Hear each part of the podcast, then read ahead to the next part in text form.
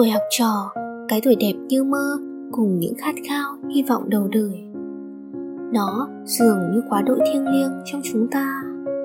Đó là khi những xúc cảm nhẹ nhàng lan tới trái tim, là những cái đỏ mặt thẹn thùng muốn giấu, là biết bao điều còn chưa dám thổ lộ.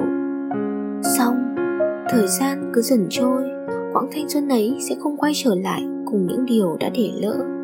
Hãy để nắng podcast cùng bạn lưu giữ những khoảnh khắc thanh xuân ấy.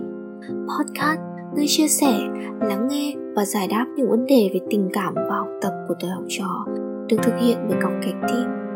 Chúng mình hy vọng nắng sẽ trở thành điểm dừng chân bình yên cho bạn.